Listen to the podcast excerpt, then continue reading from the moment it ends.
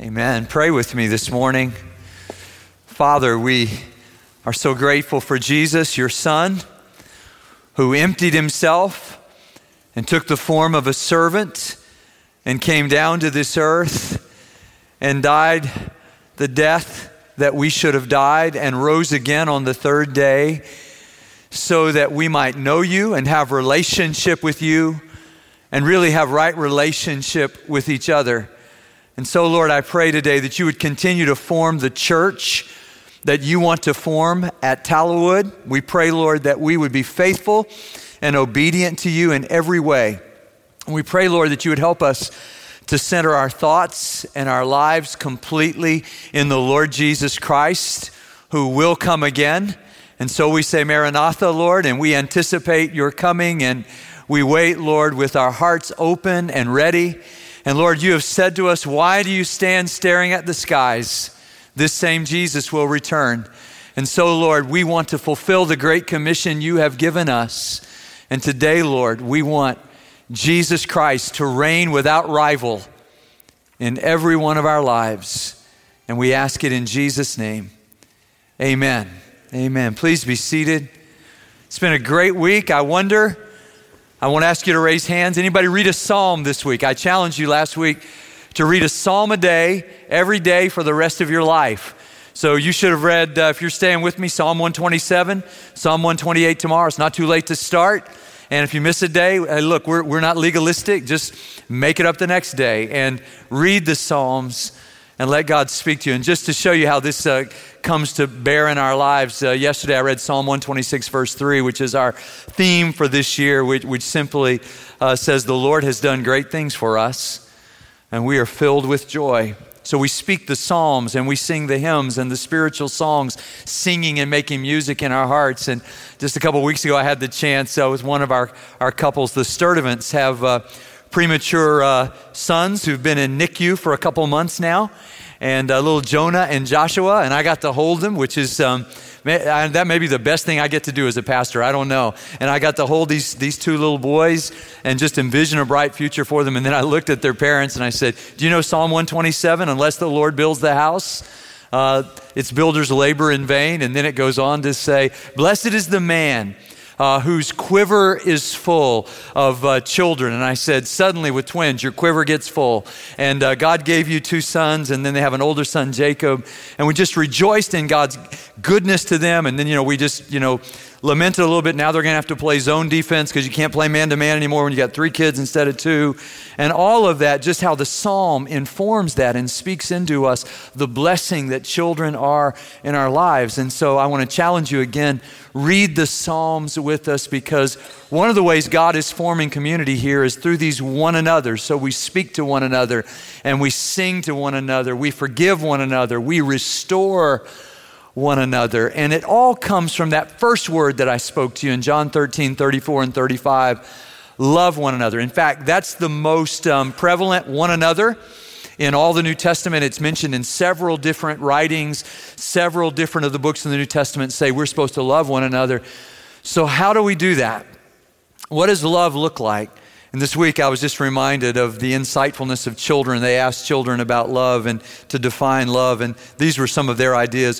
One said, When my grandmother got arthritis and she could no longer paint her toenails, uh, my grandfather does it for her all the time, even though his hands got arthritis too. That's love, he said. Another one said, When someone loves you, they, the way they say your name is different. Your name is safe in their mouths. Love is what's in the room, one of them said, with you at Christmas. Love is what's in the room with you at Christmas if you stop opening presents and just listen. Love is when your puppy licks your face even after you left him alone all day. That happened in our house this week. You, you really shouldn't say, I love you, unless you mean it. But if you mean it, you should say it all the time because people forget.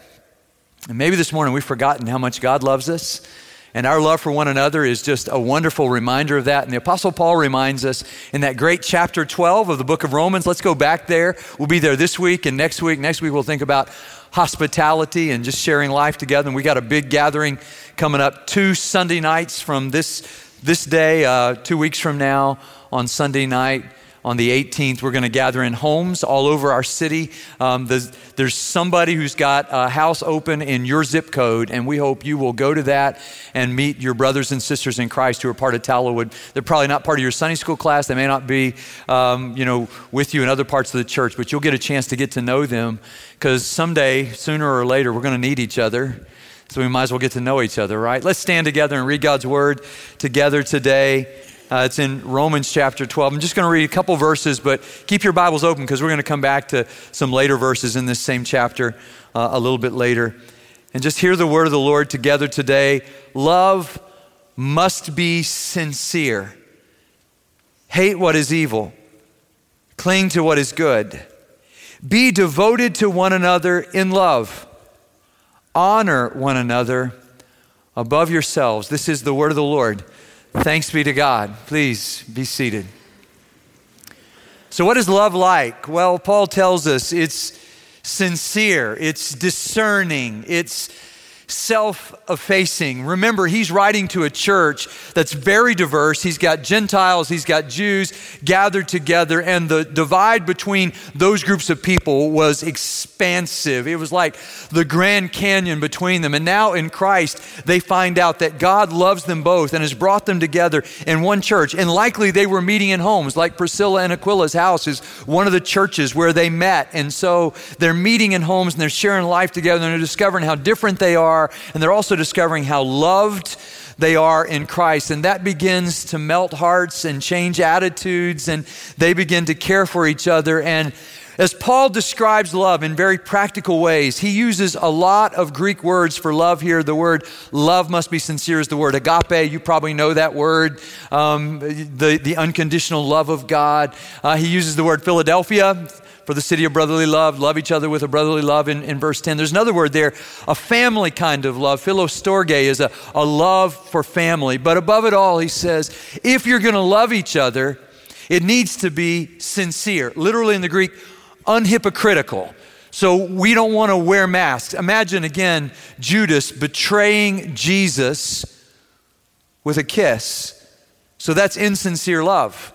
That's hypocritical love. It's wearing a mask. That's what, the word hypocrite means to wear a mask. The word sincere means without wax. It's a Latin word because back when people used to sell their pottery at a market, if the pottery had a crack in it, they didn't want to lose that money. And so they would melt wax into the crack and cover it over. And so it looked like it was okay. And it was okay until you tried to pour hot water in it. And then it would break.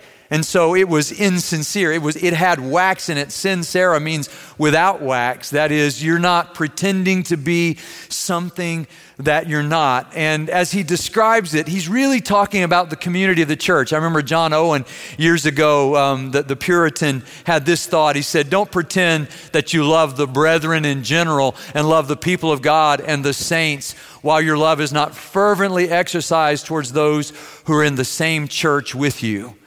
In other words, you can't say, Well, I just love all the Christians in the world, but not love the person who's sitting next to you. Christ will try, I think he means test your love at the last day by your deportment, your behavior in that church where you are in, wherein you are now.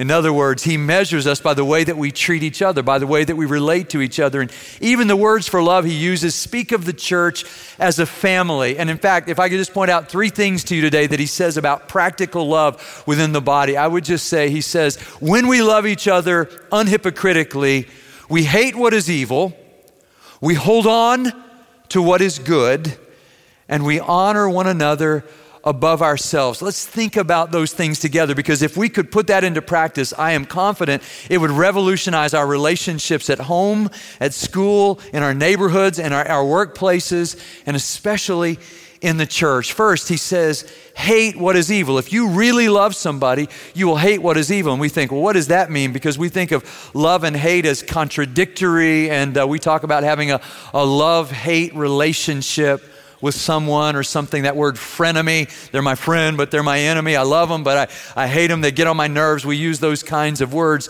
to describe this kind of relationship. Ecclesiastes chapter 3, verse 8 says, There is a time to love and there is a time to hate. So, how do we know what time it is? Is it time to love or is it time to hate? And what does he mean by hate what is evil? Well, the word he uses for hate is a very strong word. It's the only time it's used in the New Testament. It's translated in the ESV, abhor. I, I like the message which says, run for dear life from evil. That's the way we feel about evil. And as he describes hate, we, we think, well, but it's never okay to, to hate. We know it's not right to hate. We've even got expressions these days where people will say, hey, don't be a hater. You don't be a hater. Whatever you are, don't be a hater. You know, stop drinking the haterade. Don't don't hate people. We should not hate people. Well, good, right. We don't hate people, but we do hate evil. So what that means is that we can separate the person from their behavior. And you say, where do we get an idea like that? Well, God, because He loves us. But we agree today? He doesn't always love what we do. And so he hates the evil within us, but he loved us so much that he sent his only son so that he might offer his life as a sacrifice for our sins so that our relationship with him might be restored. So it's okay to hate what is evil. And as he describes evil here, I just noticed that he mentions it a, number of other times here in this passage. And I think he's talking about that which is within us that hurts us. And I'll just show you some examples of it just to show you we're not supposed to hate people.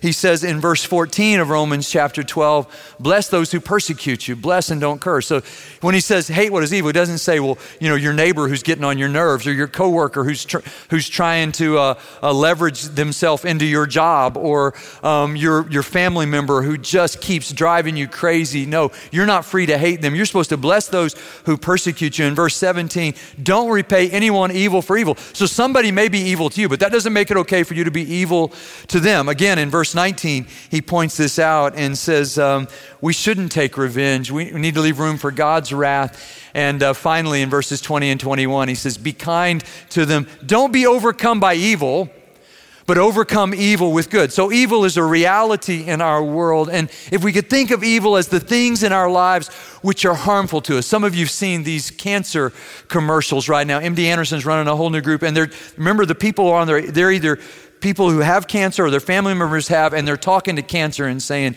You treat everybody the same. You're trying to destroy. You're trying to steal life. And they speak back to cancer on that. And I was thinking, we hate cancer. I've hated cancer ever since I first heard the word as a five year old when my grandmother, who lived with us in Rolla, Missouri, was diagnosed with melanoma and it began slowly to take her life away. And I've hated cancer ever since then. I hate the C word. I think it's a bad word. I don't like that word. Well, what if there are cancers in our souls? Don't we hate those as well? Something that's corrosive, acidic, that's hurting who we are. I was thinking about a friend of mine who I love greatly, and uh, he's been struggling with anger. And one of my memory verses coming up in the next couple weeks, and fighter verses in James chapter 1, verse 18 and 19, it says, Everyone uh, should be quick to listen, slow to speak, slow to anger. Why? Because anger doesn't accomplish God's righteous purposes in our lives. And so I just went to my friend because God told me to, honestly. I wouldn't naturally do this, but I just went to him and I said, Man, I think you're angry. And he goes, Well, I'm not angry. But then the more we talked, we could tell he was angry and he realized he was angry. And, and we started talking about it. And, and I just prayed for him. And a couple weeks later, he wrote me just a note and he said, I was reading in Ephesians today and it says, Don't let the sun go down on your anger. And I've let too many suns go down on my anger and I'm going to release and forgive and restore. And I thought, that's God. That's God because that anger wasn't hurting the person he was angry. I was just hurting him. And God didn't want him. And so God will sometimes come to us and say, when you see something in somebody else's life that's hurting them, you, you speak into them and say, hey, that's, that's not good. It's not good for you. It's, it's not right. And we need to hate what is evil. And I think we know what evil is. The news this week in Oregon, that, that was evil. We know that was evil. We know evil when we see it. what happened in Charleston this year uh, in a prayer meeting and people whose lives were taken. We know that's evil. We have no trouble recognizing evil when we see it. And Paul says it's okay to abhor, to loathe, to despise the evil. Why? Because the evil is sin, and we should be against sin. I remember what Billy Sunday said about this, the baseball player turned evangelist who said, I'm against sin. By the way, that's the right, that's the right preposition. You want to be against sin. I'll kick it as long as I've got a foot, I'll fight it as long as I've got a fist, I'll butt it as long as I've got a head, I'll bite it as long as I've got a tooth. When I'm old and fistless and footless and toothless, I'll gum it till I go to glory, and it goes home to perdition. Well, that's right. I mean, we ought to be against sin. And we could just start with our own sin, couldn't we? We could just say, hey, I'm not going to give myself a pass. If there's something in my life that's hurting my relationship with my family, that's hurting my relationship with God, I'm going to lay that aside. I'm going to despise that. I'm not going to hate myself because God loves me. So I'm not going to hate myself, but I'm going to hate my sin because I can't get better without turning from my sin and returning to God. So he says, hate what is evil. The second thing he says is, hold on. Again, a very strong word, kalao, cling to. Literally, be glued to, cemented to, connected to, embrace what is good. So we look at our loved ones and we see good in them, and he says, Hey, encourage that, hold on to that. I was thinking of, of super glue when I read this this week and was just studying this word. And I thought about how many times I've tried to fix something with super glue. And as far as I can remember, I never once fixed anything with super glue. However, I have affixed my thumb and my index finger a number of times trying to fix something with super glue. Well, he says, glue yourself to that which is good in somebody else. So when we see good in somebody, look, the churches, you say, well, we're not saved by being good. Absolutely not. But because we've been saved, we want to do good. I think about it when I stand before a, a couple and, and uh, they're about to get married and, and we talk about it and I say uh, about love in 1 Corinthians chapter 13 that love does not delight in evil but rejoices with the truth. And I say to them, hold high hopes for each other. Look for the good. Don't always look for the bad. Don't always critique and complain. But if you see something good, really, really encourage that because there are a lot of lonely people, even in our own households, who need to be encouraged who need to be lifted up. Lewis Fitz, one of our members who sits back here in the earlier service, and he was telling me one, one Sunday, he said, I, I was going through Louisiana and he said, I noticed all these places and bayous like in almost every name, Bayou Lafourche and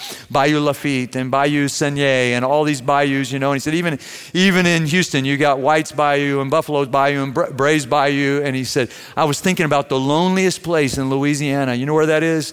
He said, it's Bayou Self. If you're Bayou Self, you are really, really lonely Well, the Apostle Paul knew what that was like because when he came out of Damascus and came back into Jerusalem, nobody would have anything to do with him. And Barnabas, what does he do? He glues himself. The book of Acts uses this word to talk often about the community in the church, that we're glued to each other. We're inextricably connected, intertwined. Our lives are intermingled. The roots go together because we're all tapped into the love of God, which is changing our lives. And so we want to share life together. And when we see good in somebody, we want to encourage. I was reading Shelly Gable's work from UCLA this week, and she was talking about how that in families, if if your partner, your, your husband or your wife is telling you something about their day and you just listen passively, that does not engender any positive emotion from them. But if if you listen attentively, if you give a hug, if you give a high five, in a way, what you're doing is engendering positive relationship from them and they will respond to that. I thought it was a, a, fascinating study because i know the challenge for us is that we can sort of get wrapped up in ourselves and, and our challenges and we, we think well you think you had a bad day. You ought to see how bad my day was. And pretty soon we got dialogues of the deaf going on. Nobody's listening. Nobody everybody should be quick to listen. Slow to speak. Slow to anger. Connect your lives together. You know where I saw this this week? I think one of the people I know in the world who most loves to hug is this lady, Sandy Schultz, who's the head of the Work Faith Connection. And uh, their ministry is mostly helping people who've gotten out of prison to uh, find a, job because it's pretty hard once you get out of prison to find a job. And, and so she's got this ministry. And I spoke to a group of their graduates recently. And it was just awesome the way they were embracing, giving high fives, encouraging uh, these folks. Not everybody's come out of prison. A lot of people in that just lost their job, maybe lost their home, maybe lost their car, maybe lost their family. And they're just trying to get a start again. And they have a special ministry. So this week, Tim Keller came to town to speak to their sort of big fundraising banquet. And uh, we went down to, Joshua and I went down to Hilton Americas this week. And, and uh, while we're there, uh, we're, we're, sitting, we're at a, a, great, a great table there. And um, right, you know, on the front row, which was pretty amazing. And, and uh, Mark and Betsy Samuel were there. They're good friends with Sandy. And so we're there. And there's this guy who I don't even know who's sitting next to us. And, um, his name is Robert Saltzman. And Robert is, is there and he compliments our uh, MC. And I would say his name, but I've promised to stop name dropping, so I'm not going to. But he's a really famous sportscaster. But anyway, so I'm sitting next to him and we're talking. And Robert says, Man, I want to speak like you speak someday. And he goes, Man, you can do it if you just try. And, and Robert, you know, and then, then I noticed, I didn't even know it, but Robert's on the program. And I didn't know it till he stood up to speak. And Robert says, So at the age of 17, I was sentenced to life in prison in Angola prison in Louisiana. Now he had my attention because I'm thinking, life sentence, but you're here, right? And so, so you, okay, so what's that about? And he begins to tell his story and he says, you know, I, you know, you know, no family, no, no strength, you know, grandmother who prayed for him, but that's all he had and struggling with that. And he ends up in prison at the age of 17. And there's a seminary program there, and he begins to study through New Orleans Baptist Theological Seminary, Southern Baptist Seminary over in Louisiana, and he gets his bachelor's degree in theology. He also gets a degree in auto mechanics, and his job in the prison is to take the Lord's Supper as, a, as an inmate chaplain to the people who are on death row. That was his job. And so he does this, and he's gone to school. He's got two degrees. He's done all this. And then they change the law, and they say if you were given a life sentence when you were a juvenile, you might be eligible for parole. So he comes before the parole board and they say, Why did you go to school all these years? Why did you do this? And he said, Well, I became a Christian and I wanted to grow and I wanted to learn. And so, and they said, But you knew you were never going to get out. And he said, Yeah, but I just wanted to make the most of my life. And they said, We are very impressed with that. In fact, we're so impressed that we're going to set you free on the condition that you leave Louisiana. And he said, I was good with that. So just, you know, he left Louisiana, came to Houston, right? Just going to get a job in Houston, except Nobody's going to hire a guy. I mean, the application doesn't say, How do you envision God working in your future? All it says is, What was your past like?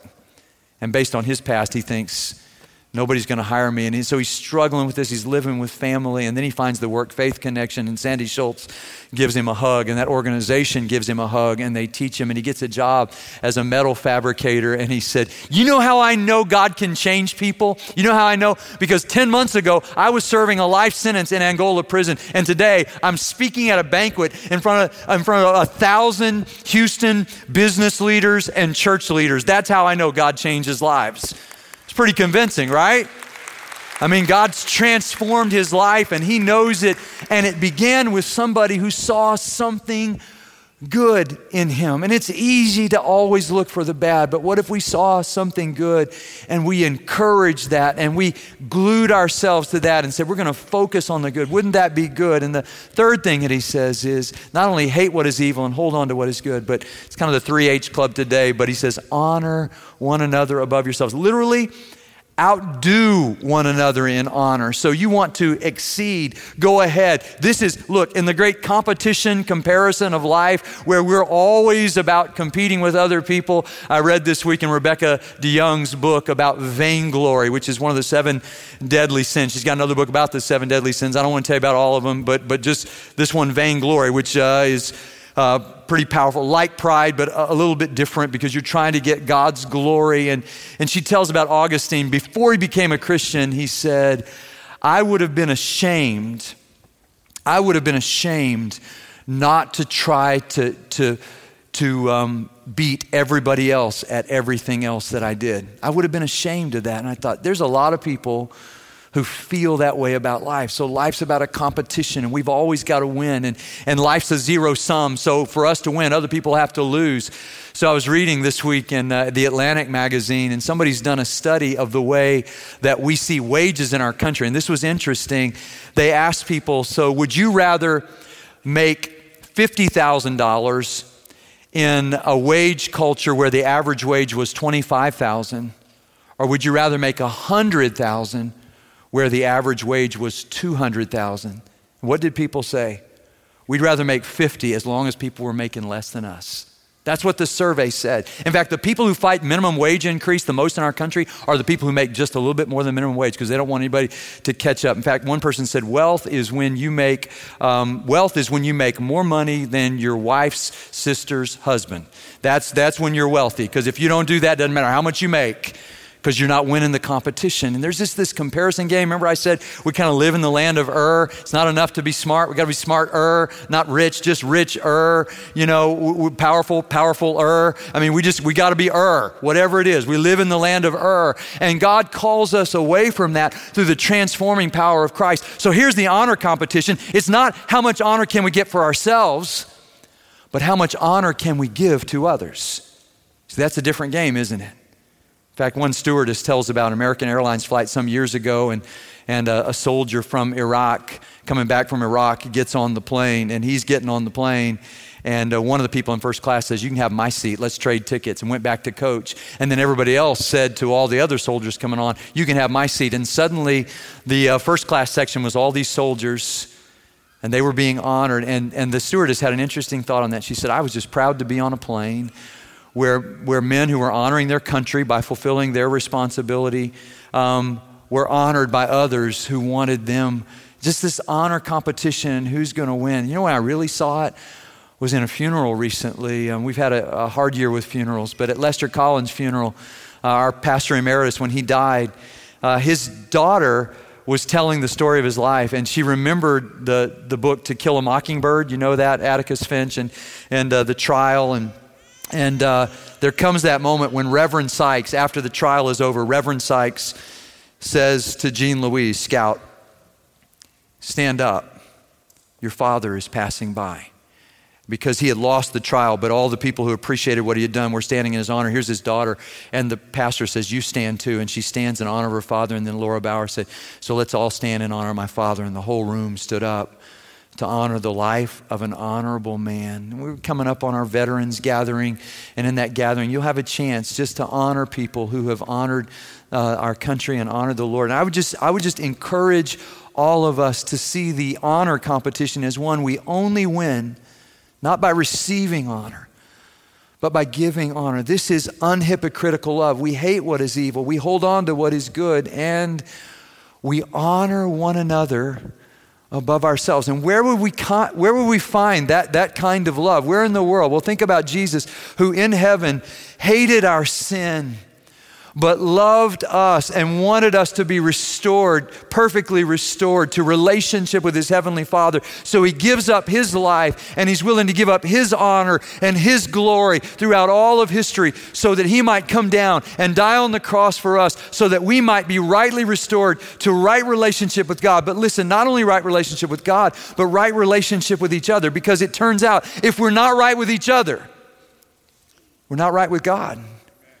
And when God makes us right, then we get right with each other. And relationships are restored and sins are forgiven. Why? Because God in Christ has forgiven us. And we love people because God in Christ has loved us, not because we were lovely, but because He is loving. And today I invite us to live in that kind of community as the body of Christ at Tallowood. Let's pray together. Father, thank you for the chance to serve you.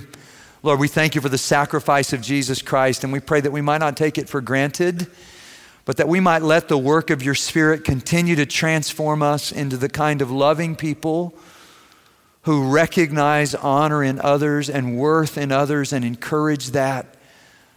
Lord, we see the evil in our world. Help us not to hate people, but help us also not to compromise with sin. And so, Lord, in this world where there is just so much brokenness, Lord, so much brokenness. We start by hating our own sin, but we don't say that sin is okay. Lord, we despise uh, the, the sin of trafficking human beings. We despise the sin of, of harming children, even and especially unborn children. We despise, Lord, those um, those sins that would take our hearts away from you. And so we sang this morning, prone to wander, Lord, we feel it. Prone to leave the God we love. Lord, don't let it happen, but seal us, glue us back to the goodness of Christ that you have placed in us and in this community. And let us encourage each other for good. This is our prayer in Jesus' name. Amen.